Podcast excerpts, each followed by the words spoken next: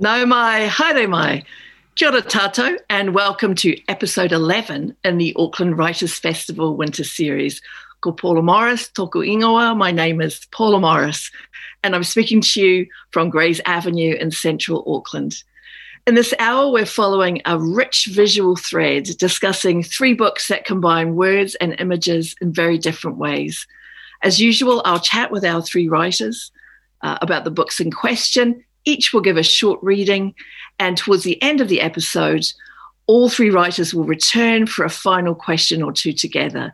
You are very welcome to make comments or ask questions throughout the episode.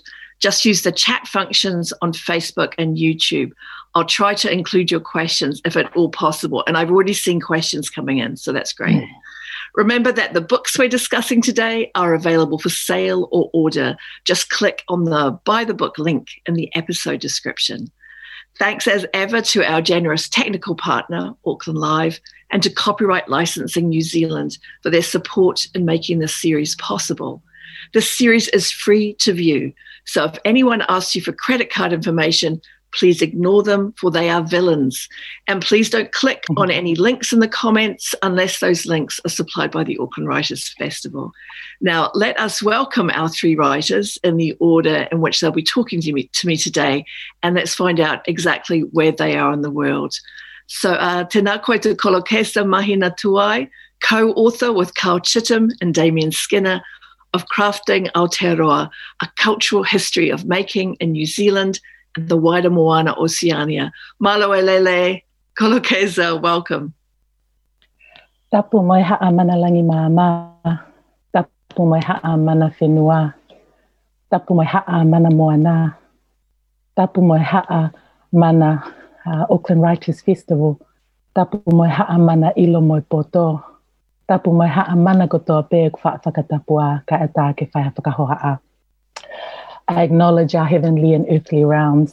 I acknowledge mana whenua, tangata whenua, Indigenous peoples of this land, Aotearoa, New Zealand. I acknowledge my ancestors of the wider Moana Oceania. I acknowledge Auckland Writers' Festival, our hosts for today. I acknowledge our holders of knowledge and skills, in particular my fellow speakers, Neil Gaiman and Leanne Shapton and Paula Morris. I acknowledge the lineage of each and every one of you who have tuned in today to listen to this Talanoa. And may I ask your permission to share with you today a little bit about my involvement in Crafting Aotearoa, a cultural history of making in New Zealand and the wider Moana Oceania. Kia ora koutou, and greetings to you all. Morena Paula, I am tuning in from Otahuhu in Tamaki Makaurau. Kia ora, Kolokesa, and I'm really glad you used that word talanoa, the idea of a conversation, an exchange, a back and forth, because that's what we'll be having today. Kia ora. Our next guest is Leanne Shapton, who we didn't tell her she had to talk in Tongan, but I'm sure she'll rise to the occasion right away. She is the author of Guest Book, a collection of ghost stories, both written and visual.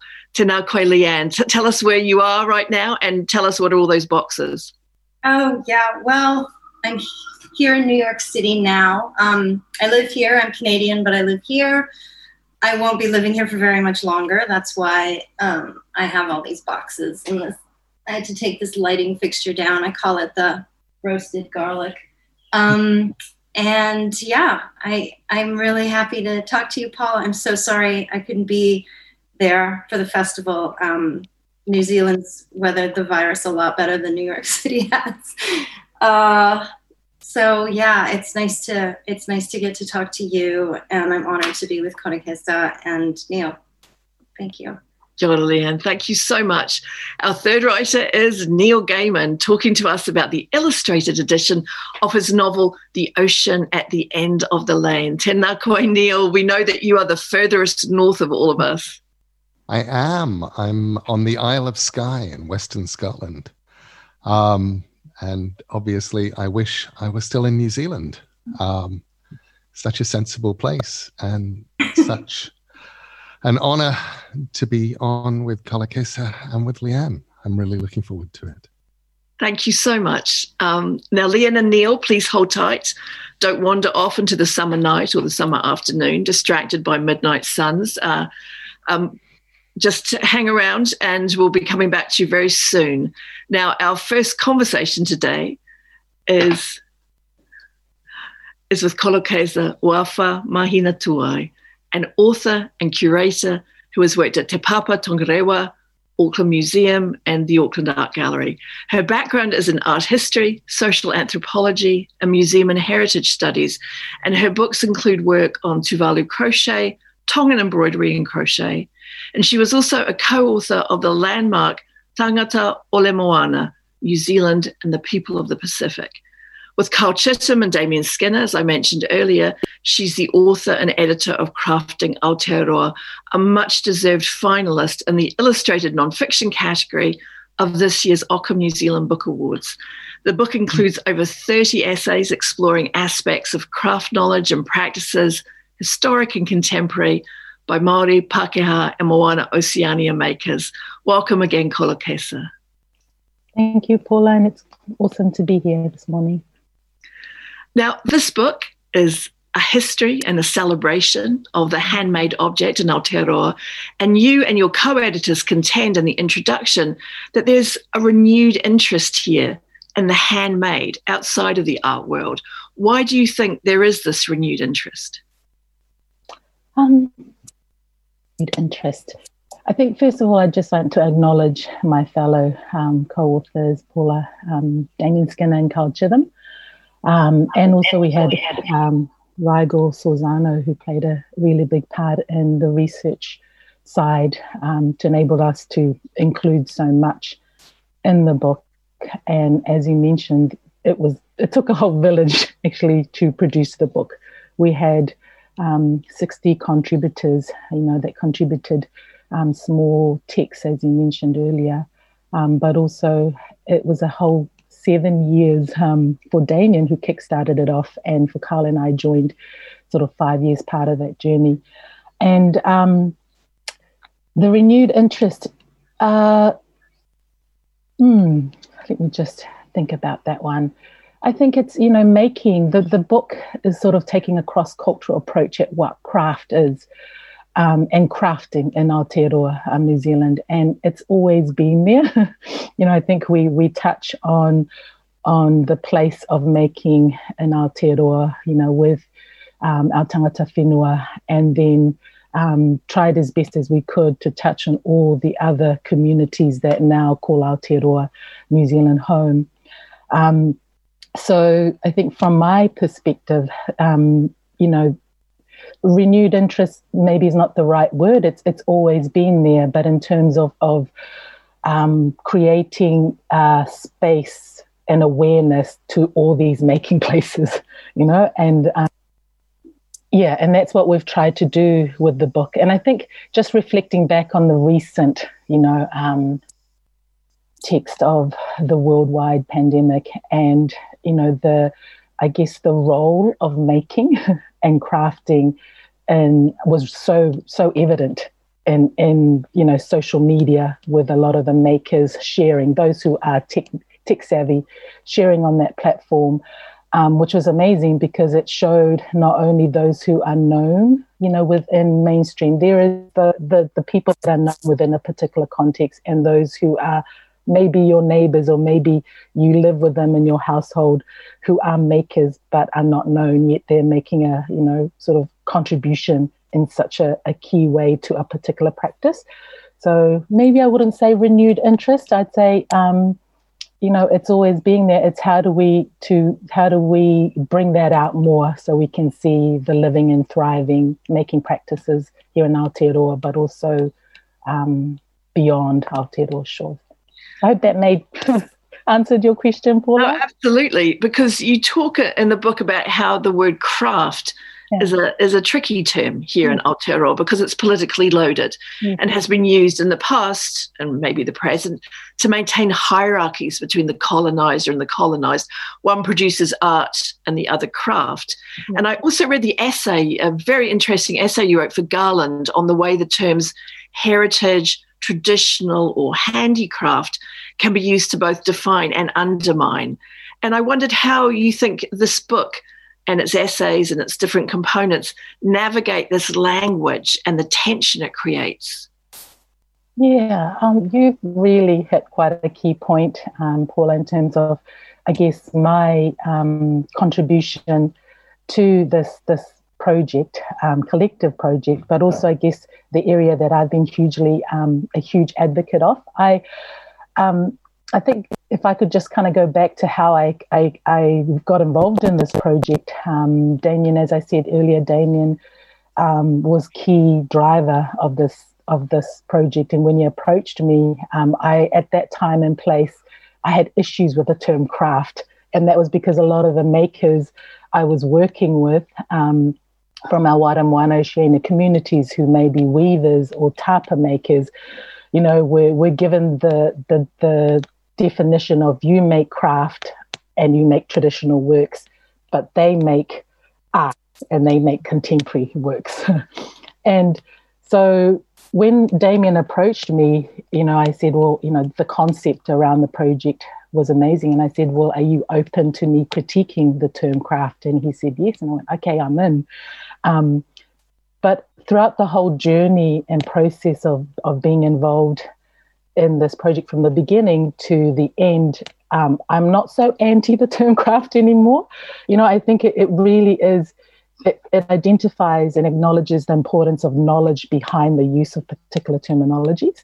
And if there are terminologies that are problematic, then why are we still using it? You know, and if there are other terminologies that are more appropriate, then why shouldn't we choose, you know, why shouldn't we bring that to the fore and discard, you know, what isn't working or what isn't inclusive of a wider sort of representative of makers, you know. So, yeah, heritage, traditional, craft is all those terminologies that kind of, you know, for me was really good to interrogate. And what I think is quite crucial with this publication is that we were brave enough, and I'm so glad that Damien and Karl were open to it, to really just do away with those terminologies. You know, Pacific, we talk about it, is an imposed terminology, and it is vocab and everyone's vocab to describe us as a peoples, but also our making practices and our knowledge system, but it is not our term. So, you know, we had a whole process of what is an appropriate term that privileges in our Indigenous knowledges and languages, you know, as a start, and hence why we've used Moana Oceania in the book. And it's not inclusive. You know, I think we've acknowledged that it's Moana as a term is not inclusive, but it has meaning to Aotearoa New Zealand. It's a term that's shared by some of the island nations, hence why we brought in Oceania, because then that includes the wider region, you know, and the island nations that don't have Moana in their languages. And that's why we use it together, always, Moana Oceania. So, I think that's a key thing with this book, which I think it's a key contribution, is that we can do it. You know, a lot of people critique terminologies and yet still resort to it because they've become terms of convenience of our vocab. But until we take that away from our vocab, including publications where they publish things and it's there forever, how do we remove that and familiarize people's with language that we want to be long-lasting? Yeah. And I should just add to what you're saying that the reason you rejected the term Pacific is because it was one created by a European explorer, Magellan, and it's not indigenous to our area. It was something that was given to us from the Northern Hemisphere, which is, it's interesting because I've always, of course, talked about Pacifica people, but now I am embracing your new term. Kolokesa, would you give us a reading from the book, please?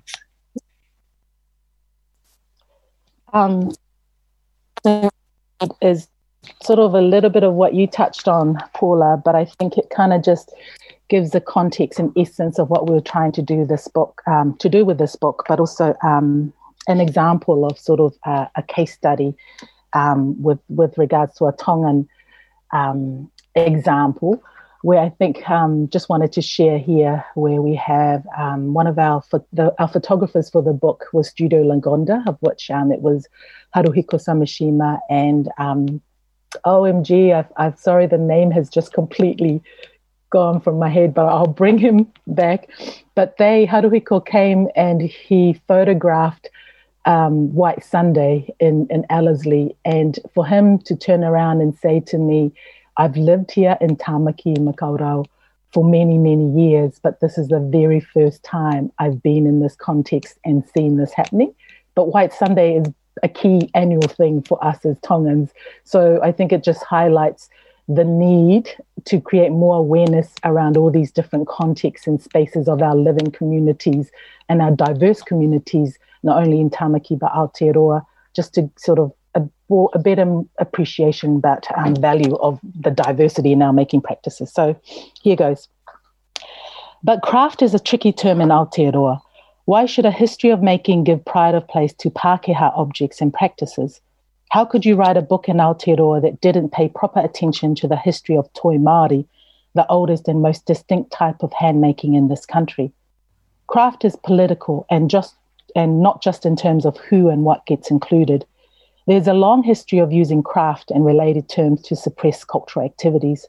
After all, to replace Indigenous words with Pākehā ones like handicraft or curio is a way of denying the Indigenous knowledge that is held in a specific name, and to relegate Indigenous people to making craft and not art is a way to maintain the hierarchies between coloniser and colonised. Finally, the term craft itself in Pākehā culture is being blown open, stretched and interrogated, pushing aside the usual focus on expected topics like the arts and crafts movements or studio crafts to include a much greater variety of makers in making. Telling the story of making in Aotearoa is obviously about Māori, tangata whenua, the first peoples in this land, and those whose making is indigenous to this place. The story will also be about Pākehā, who brought many kinds of craft with them and whose craft practices have played a role in shaping new identities for Pākehā in Aotearoa. But this history also includes the knowledge, practices, and objects brought from the many other island homes of people who have settled here. This book acknowledges the ancestral connections of Aotearoa as an island nation among a sea of islands across Te Moana Nui Kiwa, the great ocean of Kiwa, guardian of the Moana. Moana Oceania makers in Aotearoa are continuing through adaptation and innovation to make the kind of works that have been brought over from their homelands. To be informed about crafting and making in Aotearoa means starting with knowledge and practices, objects and makers who live here, but it quickly leads to other islands. These stories can't properly be told without talking about what happened long ago, as well as more recently. Tongan Methodists know the first Sunday in May as Whakame, White Sunday. It is a special day dedicated to the celebration of children, and it is an occasion where the Nima Mea of Tongan women is unleashed in innovative and creative ways through clothing and adornment. Sorry. In the lead up to Whakame, Tongan mothers, aunts and grandmothers prepare clothes and adornment for their children. These can be either Tongan or Pākehā in style or a mixture of both. The children prepare for their day by learning Bible verses, hymns and songs that they perform for families, friends and the wider congregation. Meliseni and Nakasime Moana-Tuai's three grandmothers play a huge part on this special day. One grandmother, Tutanga Mahina, is a tufunga teuteu and is responsible for purchasing the right materials, usually white, cutting the patterns freehand and then sewing the two-piece puletaha that included a kofu worn over tupenu. Another grandmother, Kolokesa Kulikefu, is responsible for embellishing the puletaha with nima mea alanga leisi along the edges of the tupenu and the hem, sleeves and neckline of the kofu. With her skilled hands, she is responsible for nima mea atui sisi, the making of sisi that adorn the waist, and nima mea atui kahoa that adorn the neck, using a variety of synthetic materials such as nylon, beads and thread. The third grandmother, Melaya Kefu, makes sure that Meliseni and Nakasime Moana have appropriate ta'ovala to wear. A new one is usually preferable, but some years Melaya has drawn from her own personal collection of ta'ovala. With her knowledge and expertise of whaiva teuteu, she is the one responsible for making sure that the girls' ta'ovala are wrapped and tied appropriately. There's great planning and attention to detail by all tufunga teuteu to ensure their children are the best dressed.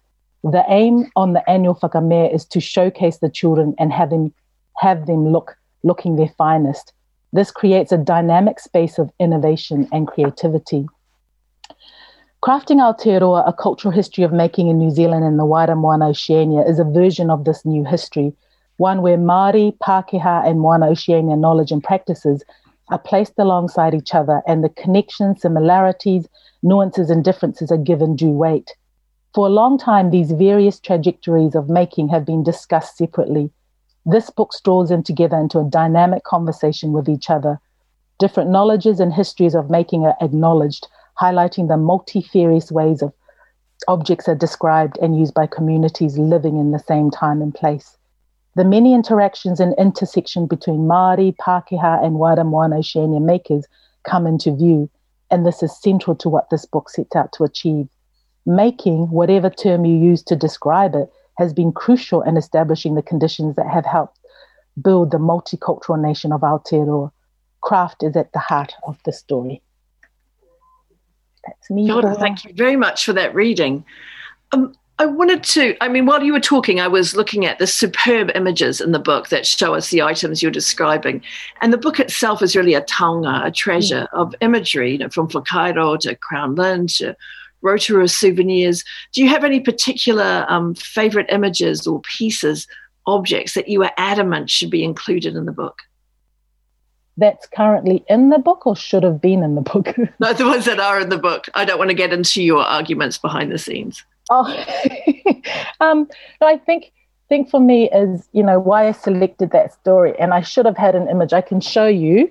I think it's that was one of the key things, is that not only because orders, but also my three mothers, showing that, the makers and key people who are, being creative and ingenious in the making certain making practices are those closest to you. And are they known within mainstream? No, but they are contributing to kind of continuing a particular practice that is passed down intergenerationally. And that's what's happening within living communities. And I think, to go back to your question, one key work that we managed to get in this book last minute, and that was because I myself and my friend Toluma Anave, Barbara Makwati Awhitu, we run an organisation called Langi Mama, where we kind of started off our organisation through working with a Cambodian community. So while trying to finish up this book project, we were working with this community, and they're one of the communities that are living and thriving here in Aotearoa. And we came across one of the members of that community who had made a particular instrument that's unique to Cambodia, using natural materials, and had, to make it here to continue playing and practicing it here in Aotearoa. So I think, having the opportunity to be working on a project while trying to finish this book, we were able to include that. So for me, I was grateful to include that, because that's one of the things that, we didn't, not as representative in this book, is the diversity of all of our communities that live here in Aotearoa. So, just grateful that we're able to get a little bit of the Cambodian practice into the book. Great. May I recommend this book to everyone listening? It's essential in Aotearoa, New Zealand, is an exploration of what we make, our imagination and our skill, and how what we make makes us as a society and group of cultures. The further reading recommendations in the book are also extremely useful. So kia ora, Kolokesa. Thanks so much for being here, and we'll speak later again in this episode. Thank you. Thank you, Paula. Now, our next guest today is Leanne Shapton, writer and artist, born in Canada and currently living in New York, as she said. She has written and illustrated 11 books and is an acclaimed designer for books and periodicals, including the New York Times Style Magazine, Paris Review, and Granta. Her covers are so amazing that I spent time I should have been spending on preparation for this episode, saving her images to my Pinterest account. Her book, Swimming Studies, about her youth as a competitive swimmer, twice reaching the Canadian Olympic trials, won the 2012 National Book Critics Circle Award for autobiography. Miranda July has described Leanne's most recent book as mystical territory, a performance, an exhibition, a guest book. And Guest Book is its title. Its subtitle is Ghost Stories. And it's not quite like other short story collections you've read, sometimes surreal, always imaginative. Guest Book is an object of beauty and mystery that plays with words, art, and our expectations. Tēnā koe, Leanne, and thank you for joining us. Thank you, Paula. Now, I said short story collection just now, but obviously that's no real description at all for this book and its approach to narrative. Do you have a better name for it? I actually think a short story collection is fine. I mean, there was a little debate when we were publishing it whether to actually say ghost stories or just say stories. And I was ambitiously trying to push the form of the ghost story, but at the same time, I really want to push the form of the short story too. And so a collection of stories is fine by me, if that's what you see. Yeah. That's good. Now, in small print on the copyright page, we learn that the stories in this book are illustrated by a combination of photos taken and staged by the author and found photographs. And it says all the captions and characters are fictional. Yet when I was reading, for example, the story of tennis player Billy Byron, I found myself doubting the lie and wanting it to be true. And I'm ashamed to say, Googled him. So persuasive is your use of staged and found photography. And I wondered what comes first for you in this process, an image you find, an image you create, the story, the character? It's interesting to hear that reaction because a lot of people have Googled Billy Byron and looked that up. And I'm so curious about what plays with the disbelief and the suspension of disbelief if I outright say this is fiction. And I think it is that we assume something by looking at photographs. And I really wanted to play with that with the ghost story because of how we believe what we see and how all along ghost stories have played with how, you know, what we believe and proof. But in that case, that story, I really wanted a ghost story about an athlete because I haven't come across very many. And I was really inspired by The Rocking Horse Winner. It's one of my favorite ghost stories, one of my favorite sort of uncanny stories. And the idea that he could push himself to victory by sort of giving himself away. And yeah, so I guess to answer your question, in that case, the story came first. But I really wanted to, there are a mix of images I found of sort of boys playing, vintage pictures of boys in the 70s and 80s playing on courts. And then I had to go onto a stock photo site and try to find pictures where players' faces were obscured. I'm really going into, you know, the sort of explain this, how the sausage was made with this. But there's pictures, like one of those pictures of the player on the court is actually a woman, a Chinese player. There's Djokovic. I think there's Roddick. But I was looking for images that I knew the reader would believe, so to speak. And I should just say the story you referenced just now, The Rocking Horse Winner, is by D.H. Lawrence, yes? D.H. Lawrence, yeah. And I actually wanted to talk to Neil about that story as well. So maybe we could talk some more about it. Now, in your story, Christmas Eve, the illustrations are pieces of vintage wrapping paper, beautifully coloured. It's a passion of my own, I have to tell you. And the one on page 84 looks very familiar to me, eerily familiar. And so I was talking with Kolokesa just now, as you know, about the tension in her book. And I wondered if this is part of the tension in yours, the use of the familiar out of context and in a way that queries our understanding of actually what illustration of a story means. Yeah, I'm glad you picked up on that. I mean, in the case of that story, I really wanted images. I mean, Christmas is a time for telling ghost stories very traditionally, and I really wanted images, very, very cheap, commonplace, mass-produced images to sort of reflect to the reader what our common visual memory of Christmas was. So I looked specifically for snowfalls at night. So the sort of snow on a dark background, the kind of silent night image, and tried to find as much of that wrapping paper as I could, so that, again, there would be this sort of literally a wallpaper that we all recognized as we were reading the story. And that, of course, has a whole different layer as well for us in the Southern Hemisphere. We grew up with summer Christmases, and yet that imagery is very familiar to us. I mean, we grew up seeing holly and berries and robins. Yeah, we had not seen them in real life at all. I think that's part of the reason I'm so drawn. I was so drawn to those illustrations in your book, or the use of that wrapping paper, because it has even broader connotations about how our notion of Christmas is imported. It's a received story in a way too. So we could just have a whole Christmas episode actually and discuss that. Yeah. And linking back to sort of what Kolokesa was saying about sort of a shared history. I mean, I'm very, very interested in our collective image bank, and you saying even that you have summer Christmases there, that you still can read and can understand and get a sense of what that wrapping paper emotes. Yeah. And bizarrely, what it does suggest is real Christmas. Even though, of course, it's fake Christmas because it's wrapping paper that's often quite kitschy and garish, another thing I love.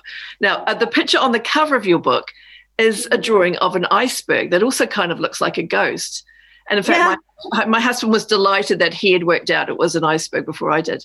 Now, it's drawn by a Titanic survivor, and we see it again as an image in the story. The iceberg is viewed by eyewitnesses.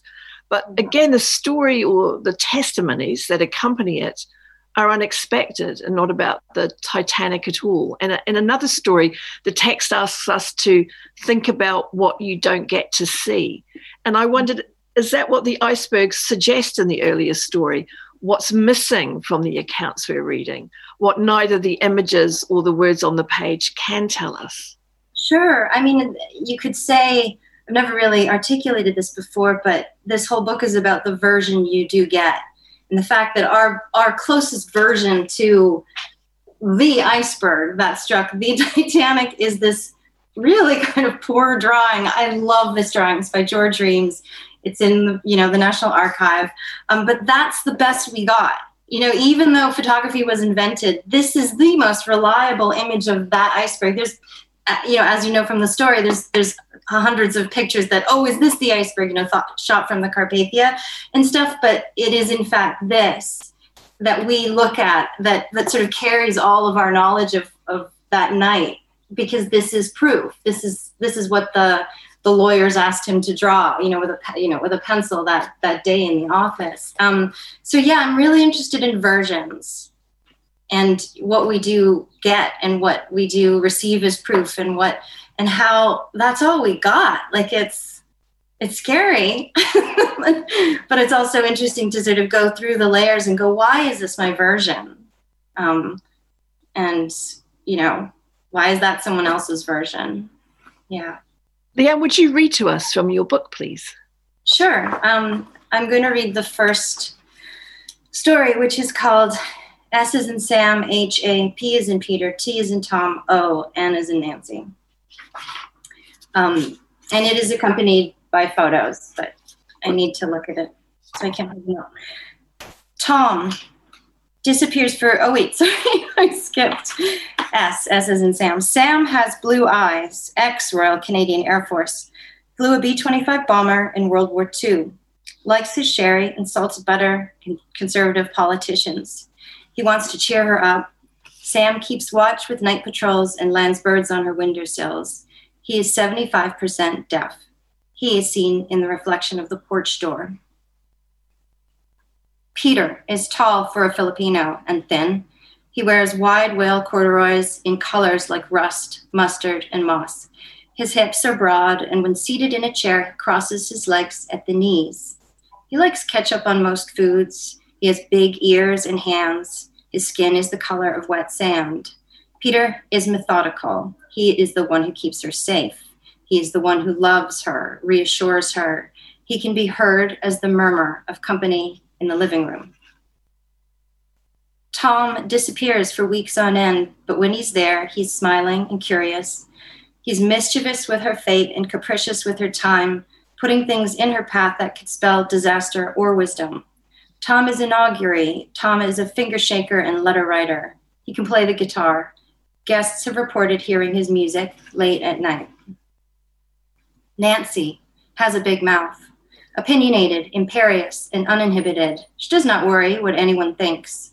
Nancy loves doing laundry. She launders everything.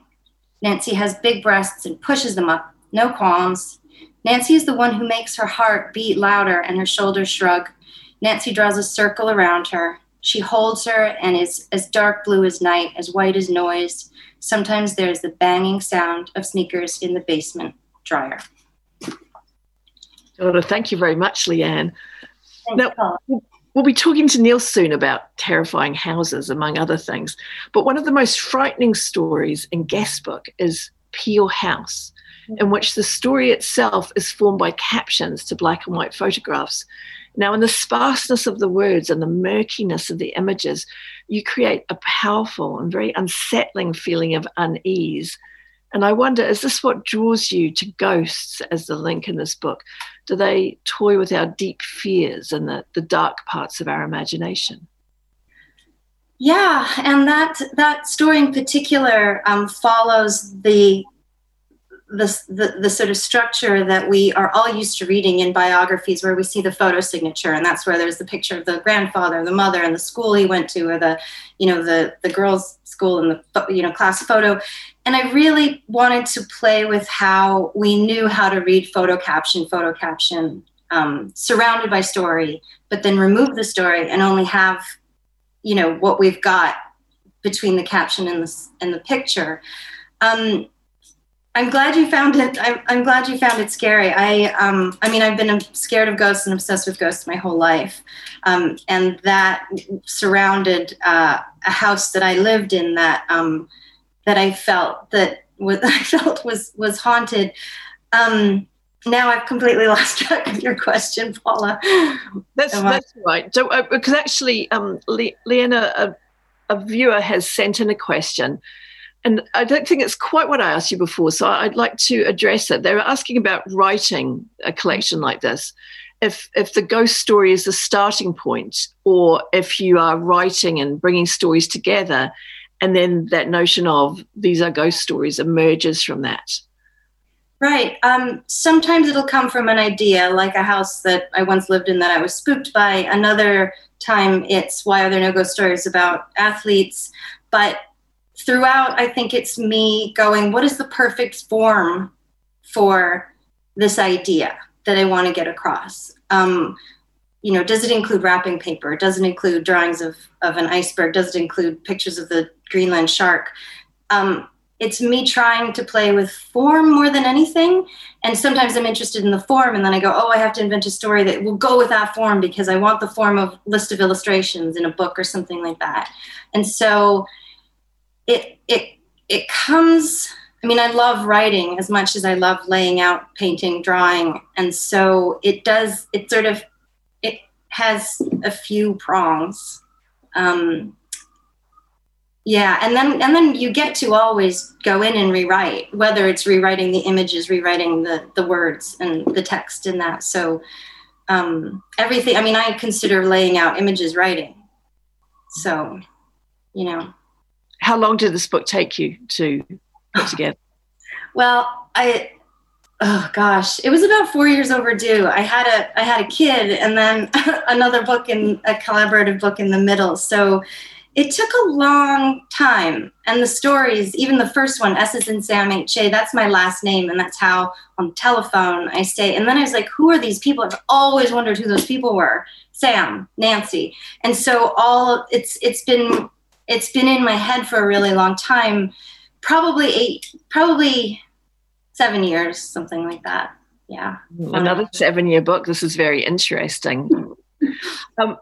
This is a little bit off piste because we're talking about this particular book, but I was really interested to see that one of your recent commissions was to create new covers for 5 books by the late Austrian writer Thomas Bernhardt. And you also wrote the afterword for one of the books, The Loser.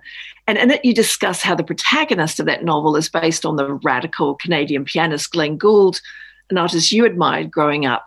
and the concept of winners and losers in art. And you write, the desire to be special, best, fastest and strongest, to be admired and beloved is primal. Now, this sounds like the competitive athlete in you, but how does that work with the artist in you? I would say with me, and in my case, I always want to best myself. So none of my books really resemble each other.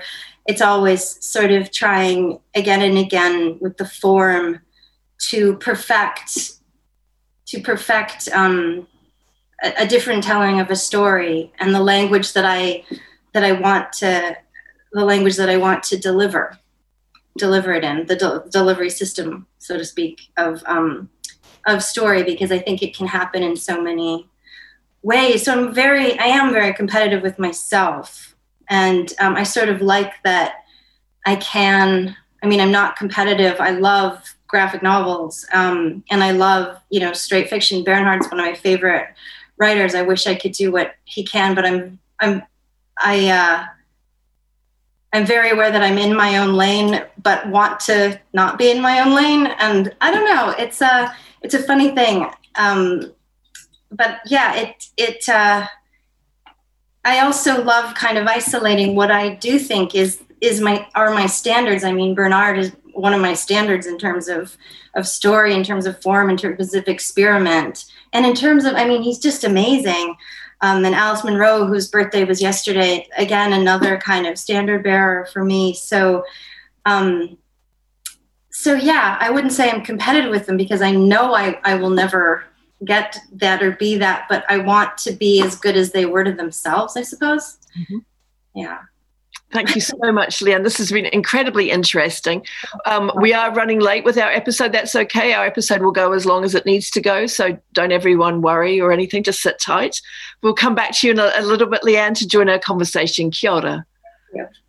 Now, our third guest today is one of the most famous writers in the world, Neil Gaiman, and the only writer in the Auckland Writers' Festival Winter Series so far to feature in a Tori Amos song.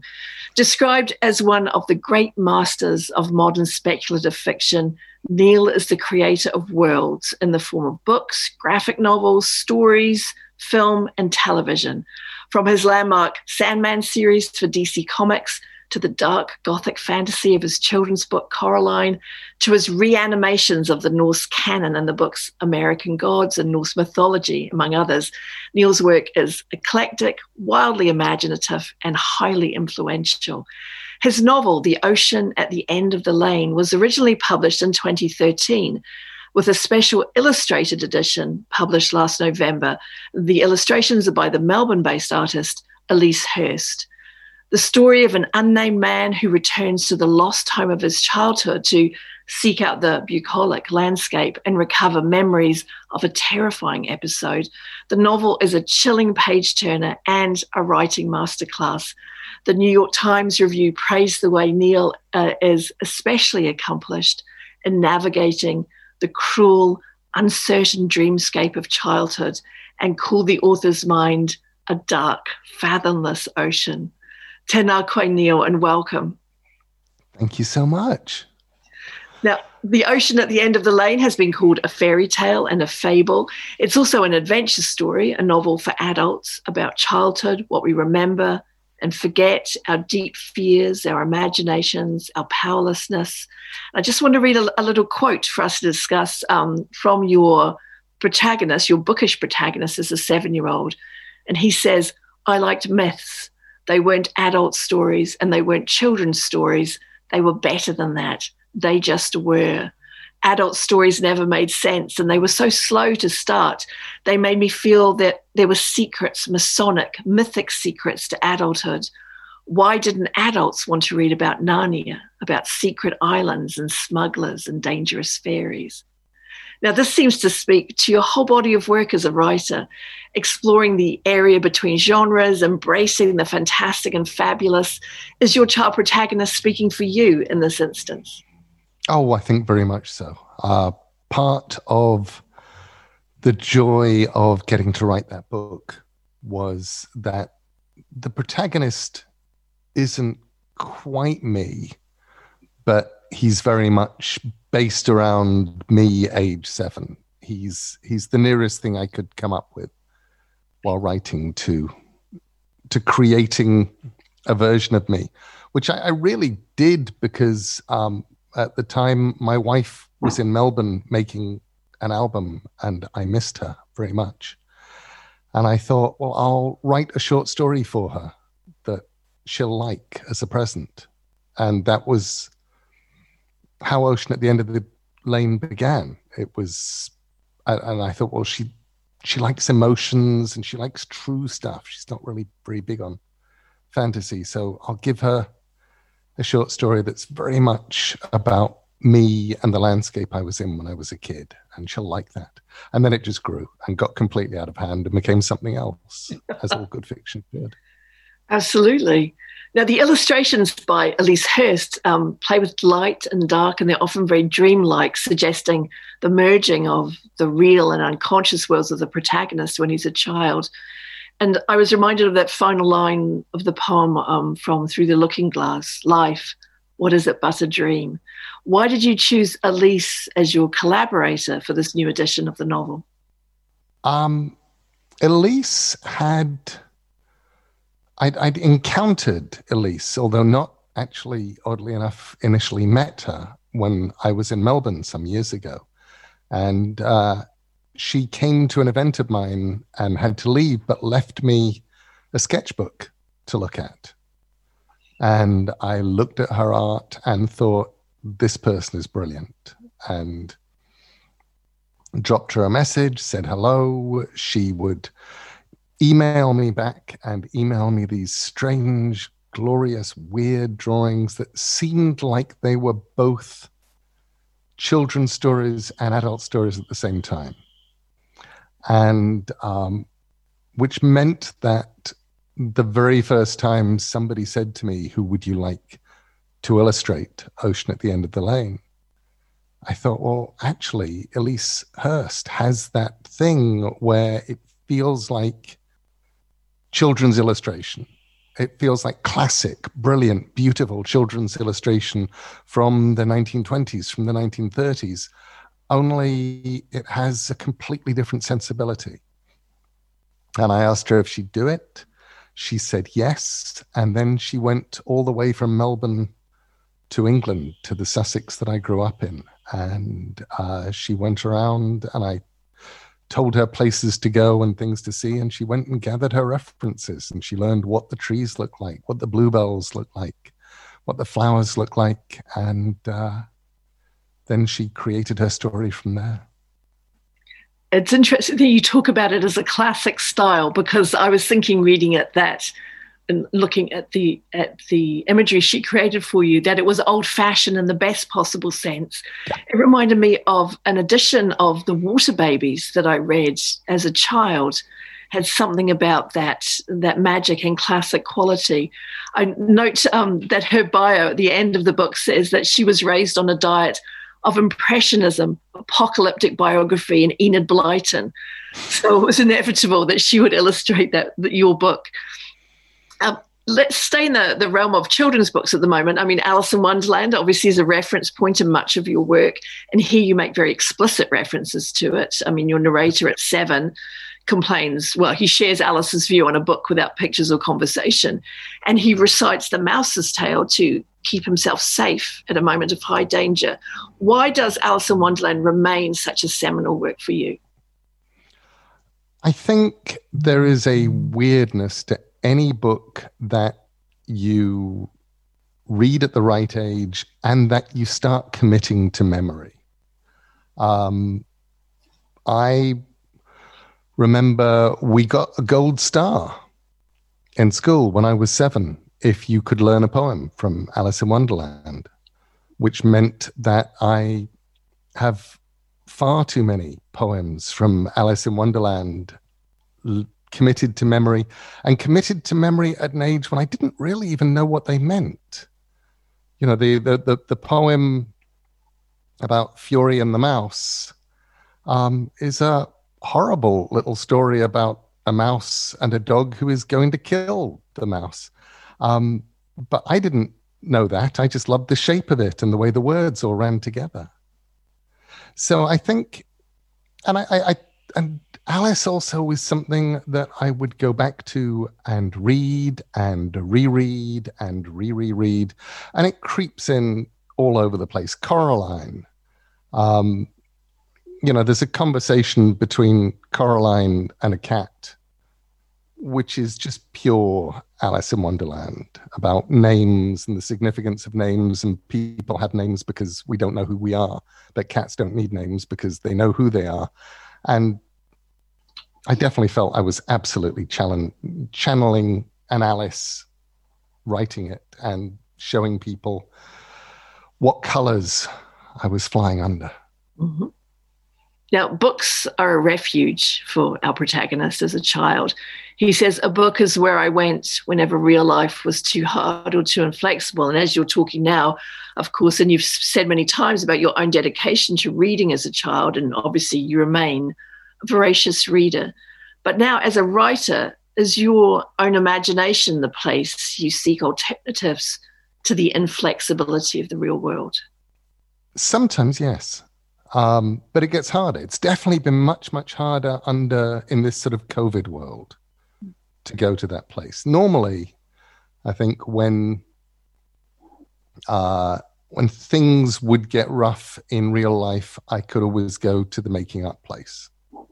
And the making up place was fabulous because I could make things up there and I was in control. So even when real life had spun completely out of control, there was a world I was in control of.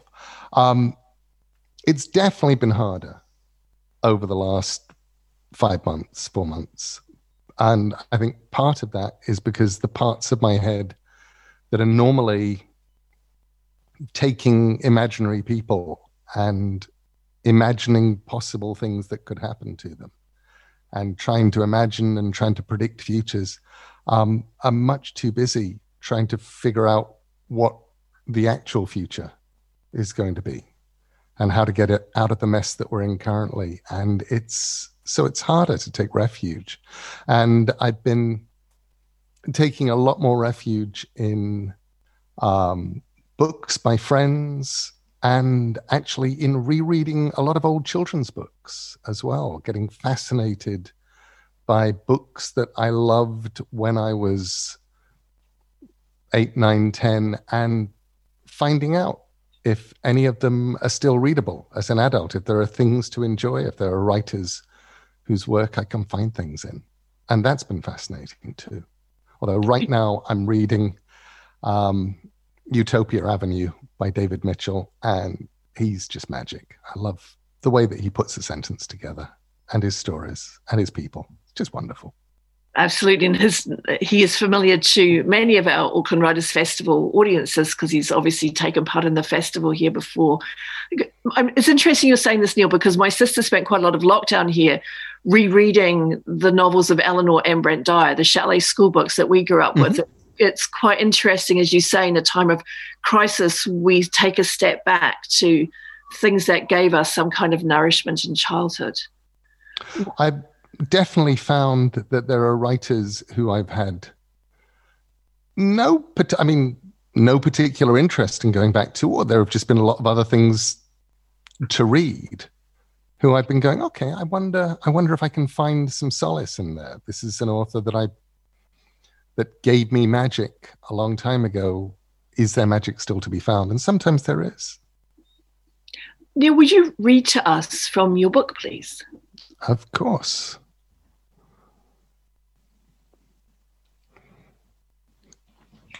This is from chapter 2 of The Ocean at the End of the Lane. It was the first day of the spring holidays, 3 weeks of no school. I woke early, thrilled by the prospect of endless days to fill however I wished. I would read. I would explore.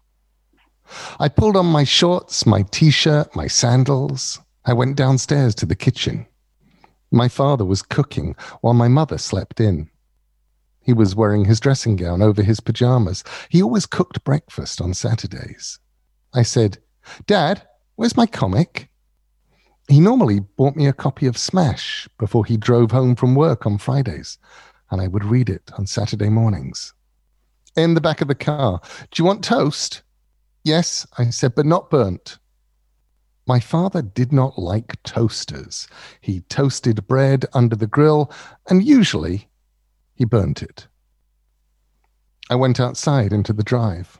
I looked around. I went back into the house, pushed the kitchen door, went in. I liked the kitchen door. It swung both ways, in and out, so servants 60 years ago would be able to walk in or out with their arms laden with dishes, empty or full. "Dad, where's the car?" "In the drive." "No, it isn't." "What?" The telephone rang, and my father went out into the hall where the phone was to answer it. I heard him talking to someone.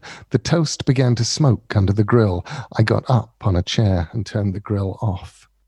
"That was the police," my father said. "Someone's reported seeing our car abandoned at the bottom of the lane." I said I hadn't even reported it stolen yet. "Right, we can head down now. Meet them there." "Toast!" He pulled the pan out from beneath the grill. The toast was smoking and blackened on one side. "Is my comic there, or did they steal it?" "I don't know. The police didn't mention your comic." My father put peanut butter on the burnt side of each piece of toast, replaced his dressing gown with a coat worn over his pajamas, put on a pair of shoes, and we walked down the lane together. He munched his toast as we walked. I held my toast and did not eat it. We'd walked for perhaps 5 minutes down the narrow lane which ran through fields on each side when a police car came up behind us. It slowed, and the driver greeted my father by name. I hid my piece of burnt toast behind my back while my father talked to the policeman. I wished my family would buy normal sliced white bread, the kind that went into toasters like every other family I knew. My father had found a local baker's shop where they made thick loaves of heavy brown bread, and he insisted on buying them. He said they tasted better, which was, to my mind, nonsense. Proper bread was white and pre-sliced and tasted like almost nothing. That was the point. The driver of the police car got out, opened the passenger door, told me to get in. My father rode up front beside the driver. The police car went slowly down the lane. The whole lane was unpaved back then, just wide enough for one car at a time, a puddly, precipitous, bumpy way with flints sticking up from it, the whole thing rutted by farm equipment and rain and time. "These kids," said the policeman, "they think it's funny. Steal a car, drive it around, abandon it, they'll be locals." "I'm just glad it was found so fast," said my father. Past Caraway Farm, where a small girl with hair so blonde it was almost white and red cheeks stared at us as we went past. I held my piece of burnt toast on my lap. "Funny them leaving it down here, though," said the policeman, "'cause it's a long walk back to anywhere from here." We passed a bend in the lane and saw the white Mini over on the side in front of a gate leading into a field, tires sunk deep in the brown mud. We drove past it, parked on the grass verge. The policeman let me out, and the three of us walked over to the Mini while the policeman told my dad about crime in this area and why it was obviously the local kids who had done it. Then my dad was opening the passenger side door with his spare key. He said, "Someone's left something on the back seat." He reached back and pulled away the blue blanket that covered the thing in the back seat, even as the policeman was telling him he shouldn't do that. And I was staring at the back seat because that was where my comic was. So I saw it. It was an it, the thing I was looking at, not a him.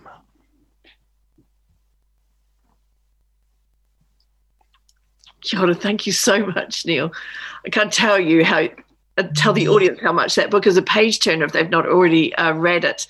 We have a viewer question here. I just wanted to ask you, the viewer writes that obviously your main character in The Ocean at the End of the Lane is nameless throughout the novel, and the viewer asks, is he nameless to you too? Or do you know his name? I know his name, but it was fun. I actually, in the very first draft of the novel, he was named once. And then...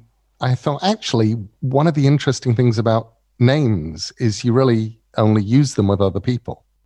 And I was becoming fascinated anyway by the use of names in Ocean at the End of the Lane and the fact that none of the men actually have names.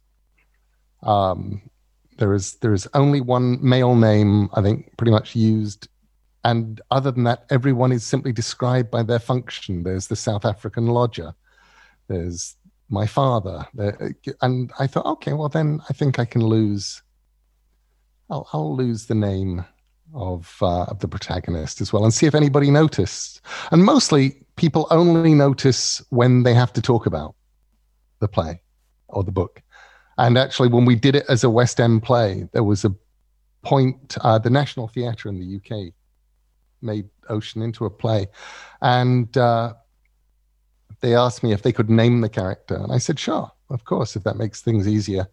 And they went through rehearsal after rehearsal with the character named and then realized they didn't need it. And these days, in the cast list, he's just listed as boy.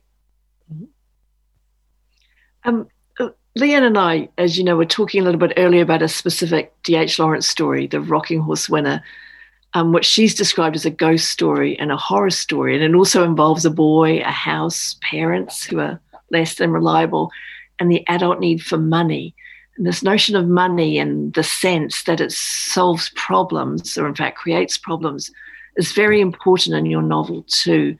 Was that always central to the story, or is it something that emerged as you were writing? Well, everything in that novel emerged in the writing. It was the most sort of emerged in the writing thing I think I've ever written. And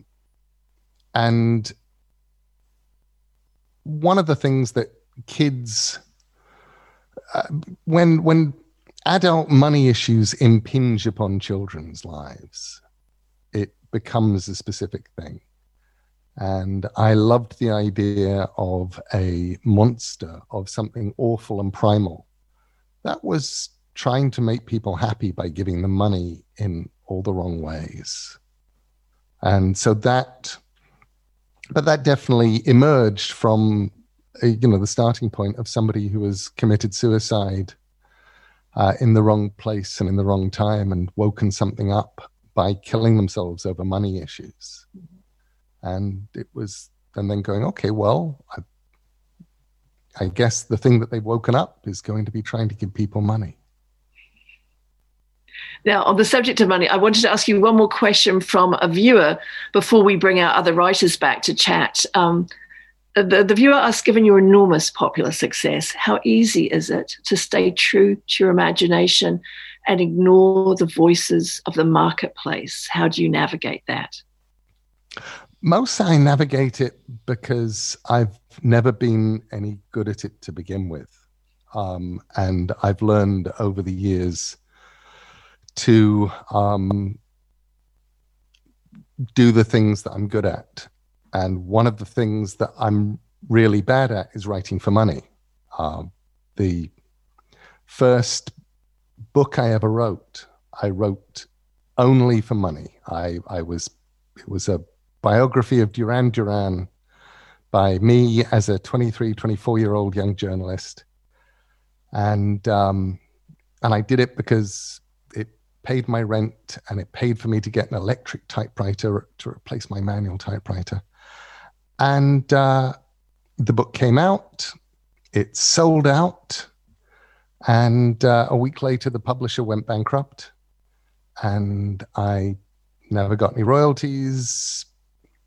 I had to look at this and go, well, actually, this was all this time that I spent selling out and I didn't really even actually get the money. Maybe I shouldn't do that. Maybe I'm better off just doing the stuff I like doing. And that way, if something goes wrong and the publisher goes off into involuntary liquidation, at least I'll have made something that I love.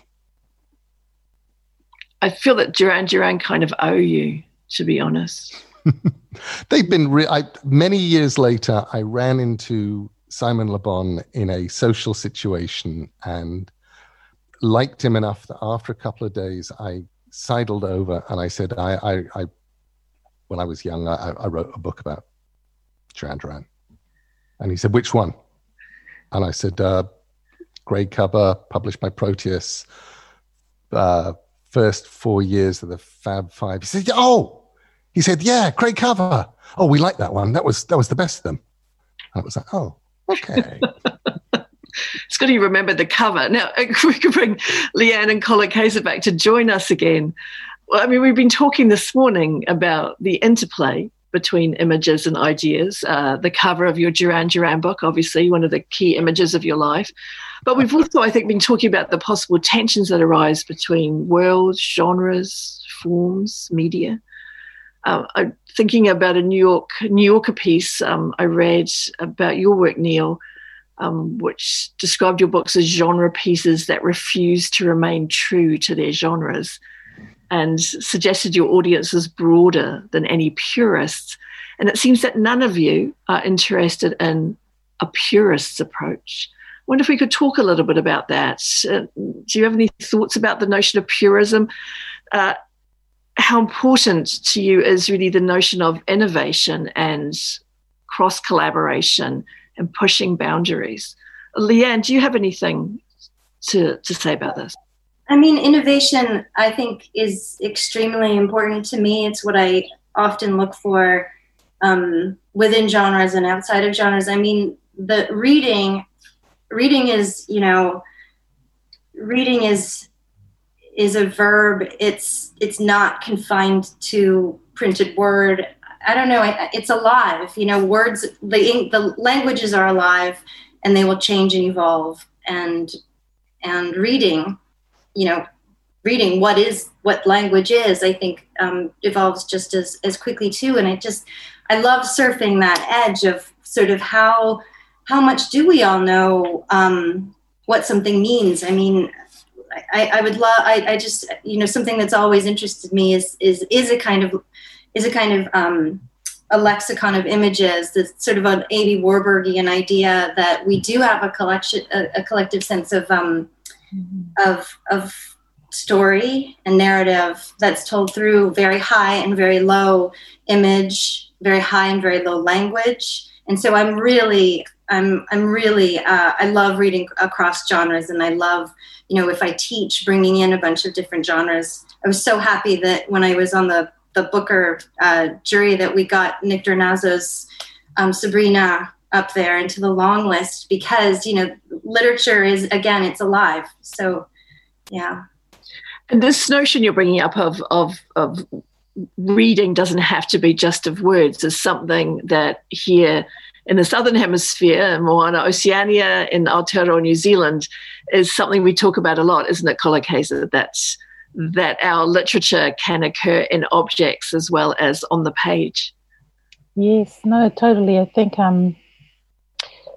you know, with the book, one of the definitions before we kind of started working, it's like we had to land on what is a definition of craft we're going to work with. And, you know, sort of hence my movement from anti the term to like, it's not too bad of a term, where craft is something that's handmade with knowledge and skills. And then we sort of expanded that to say craft is something that's human made, because you have cultures who are oral cultures, you know, like with, for example, for the Samoan community and other communities, you know, oratory is a big part of their cultural practices, and that is crafted.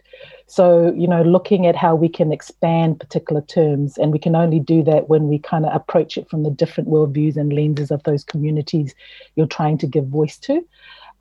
So, yeah, no, I think that's totally a key. And what you said earlier, Paula, around sort of collaboration, you know, that is so crucial, I think, today, especially if you are all about being genuinely diverse and inclusive.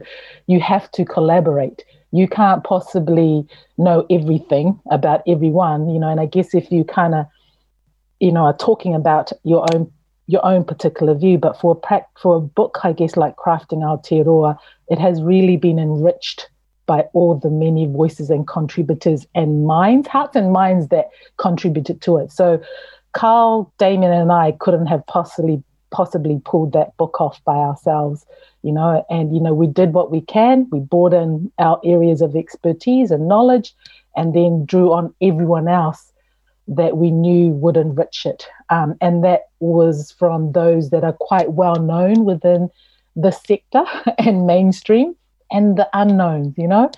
And like with what I'd mentioned earlier around the Cambodian community, I had to find the maker's name. His name is Hern On, and his work that's on in the book was photographed by Kim Hak, Cambodian photographer. So I think today, in today's world, and if we, you know, if we're going to be all about inclusivity and diversity, collaboration is the way to go. And just before I need to say Mark Adams, my sincere apologies for forgetting your name, the other photographer, Paul, I had to just say, so thank you.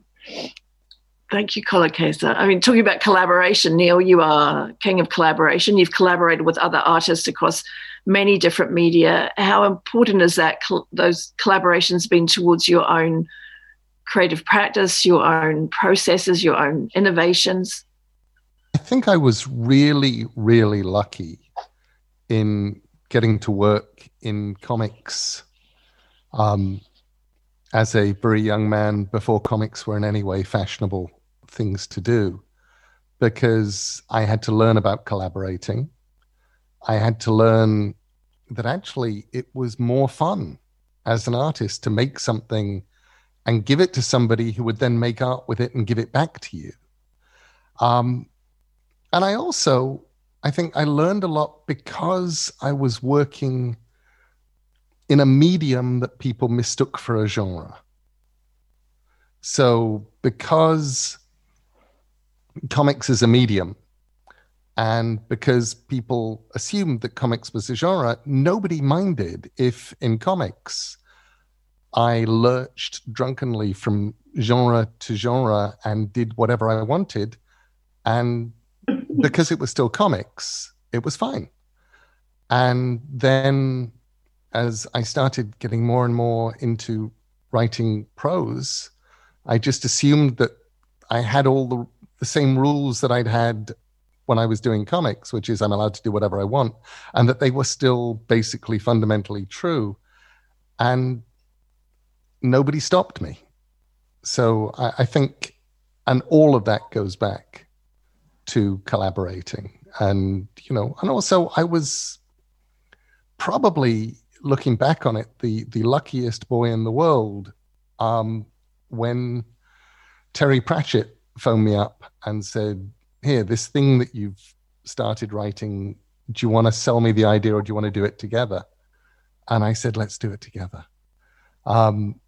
Because I got to craft, and I would absolutely use that word, a novel with Terry Pratchett. And I got to work with Terry as a craftsman, and watching him build a novel in the way that a craftsperson might build a beautiful Chippendale chair or an amazing rug, or put together, you know, the staircase behind me was made by craftspeople. Terry regarded writing fiction as something that you crafted, and he always felt that if you crafted it well, the art would be there. The emotion would be there. You would make people feel, you would make people care. But the important thing was to make something that was beautifully crafted. Kia ora, Neil. This talanoa we've been having today on art and craft has been really special, and I make no apologies for us running over. Thank you so much, Kolokesa, Leanne, Neil. Thank you. Thank you so much. Thank you, Paula. Leanne, now, I should also thank everyone else who has made this episode possible, especially the Auckland Writers' Festival team, Auckland Live, and Copyright Licensing New Zealand. Kia ora also to the sponsors and partners listed on the festival's website. Thank you so much for your generous support. Remember that this episode can be viewed again on the festival website, and if you'd like a copy of the 2020 program, an excellent reading guide for the rest of the year, please email the festival and they'll send one out to you. Join us again next week when our guests are Julia Ebner, the Austrian writer, researcher, and a consultant on counterterrorism to the UN. We'll be talking about her recent book, Going Dark, The Secret Social Lives of Extremists, in which, amongst other things, she hangs out in the alt-right networks that radicalised the Christchurch terrorist. Also joining us, award-winning British writer Patrick Gale with his latest novel, Take Nothing With You, an evocative story of music and coming of age, and New Zealand's inaugural poet laureate, Michelle Leggett, with Metsaluna.